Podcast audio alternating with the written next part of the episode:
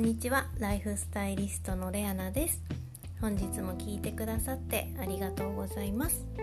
とそろそろ、えー、関東では緊急事態宣言が発令されるようですけれども関東にお住まいの方、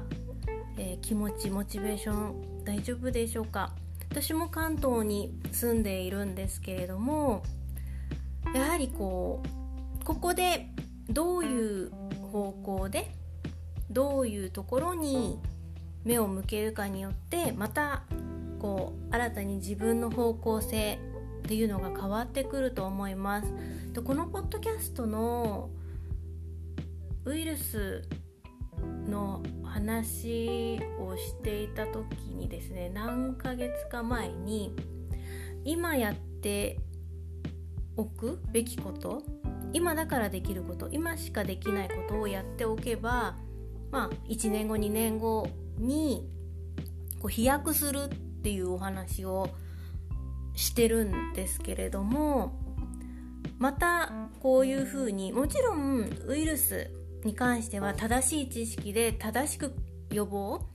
対策っていうのはもちろん大切です。大切なんですけれどもむやみやたらにあの不安ばかり持ってしまうとやはりそこばかりに注目してしまってだんだんこうモチベーション気持ちが上げにくくなってきてしまうのでこういう時こそ今自分ができることは何かっていうところにフォーカスして生活していただくといいと思います。と今こうだいぶ皆さんもこのマスクをする人との距離を取るっていう生活にはだいぶこう慣れというか、まあ、当たり前になってきてると思うんですね。でここでまた考えさせられること今どれだけ自分が変わったかこの1年、まあ、約1年ですよね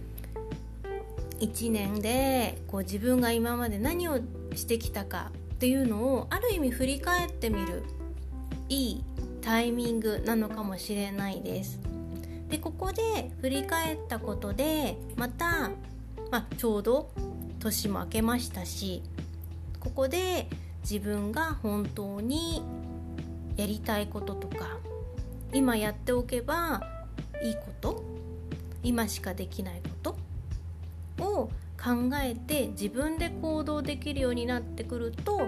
また3ヶ月後そして1年。多分この1年ものすごく皆さん早く感じたと思うんですね。私自身は今までにないぐらい1年が早かったです。なので自分は今まで1年何をしていたんだろうと思うぐらい早かったので2021年はまた新たにこう振り返りをしてまた同じように何をしていたんだろうと思わない1年にしようと思っているんですね個人的には。で、まあ、もちろん目標も立てたというお話を前回前々回かさせていただいてますけれどもやはりこう今やっておくべきことでかなり変わってきてますよね。あの本当に SNS の話で言えばものすごい今皆さん使ってる方多いですけれどもきちんと発信するっていうこととかあとはそうですね私は語学が好きなので結構語学をやってる方のこう情報だったりっていうのをこう見させていただくんですけれども皆さんやっぱり同じようにこう日々の積み重ねだったり今できることをやるもちろん結果がすぐ見えないんですよね語学とか SNS もそうですけれども何事もそうなんですけれども結果が出にくいものこそ今こういう不安を煽られるような時とか自分を見失いそうな時期にやっておくと1年後の自分の成長をより感じられると思います。やっぱりもちろん今の自分っていうのは2人いないので同時にスタートして1年後今やりたいことをやった自分と何もしないでダラダラした自分の結果っていうのが見えないですけれどもただ想像することはできますよね。1年後自分がこれだけやったらこういう風になってるかなとか。本当に小さい差だと思うんです最初は。1日2日3日1週間。とや何かこう自分がやりたいことをやった自分と何もしないダラダラして過ごした自分の差ってあんまり変わってないように感じるかもしれないんですけれども3ヶ月後半年後1年後っていうのはやはりものすごい変わってるんですね。それはやっぱり振り返った時に分かるものなのでこう自分でそこのモチベーションに持っていくためにやっぱりイメージしてやっておく。なので今自分ができることっていうところに目を向けて是非過ごしてみてください。そうすることで不安な気持ちとかあとは気持ちの下がりやすさっていうのがなくなるもしくは、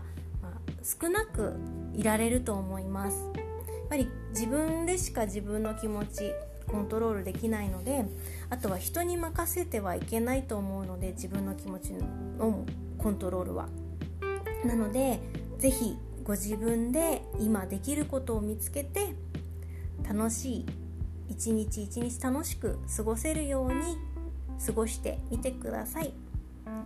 本日も最後まで聞いてくださってありがとうございました。それではまた明日ライフスタイリストレアナでした。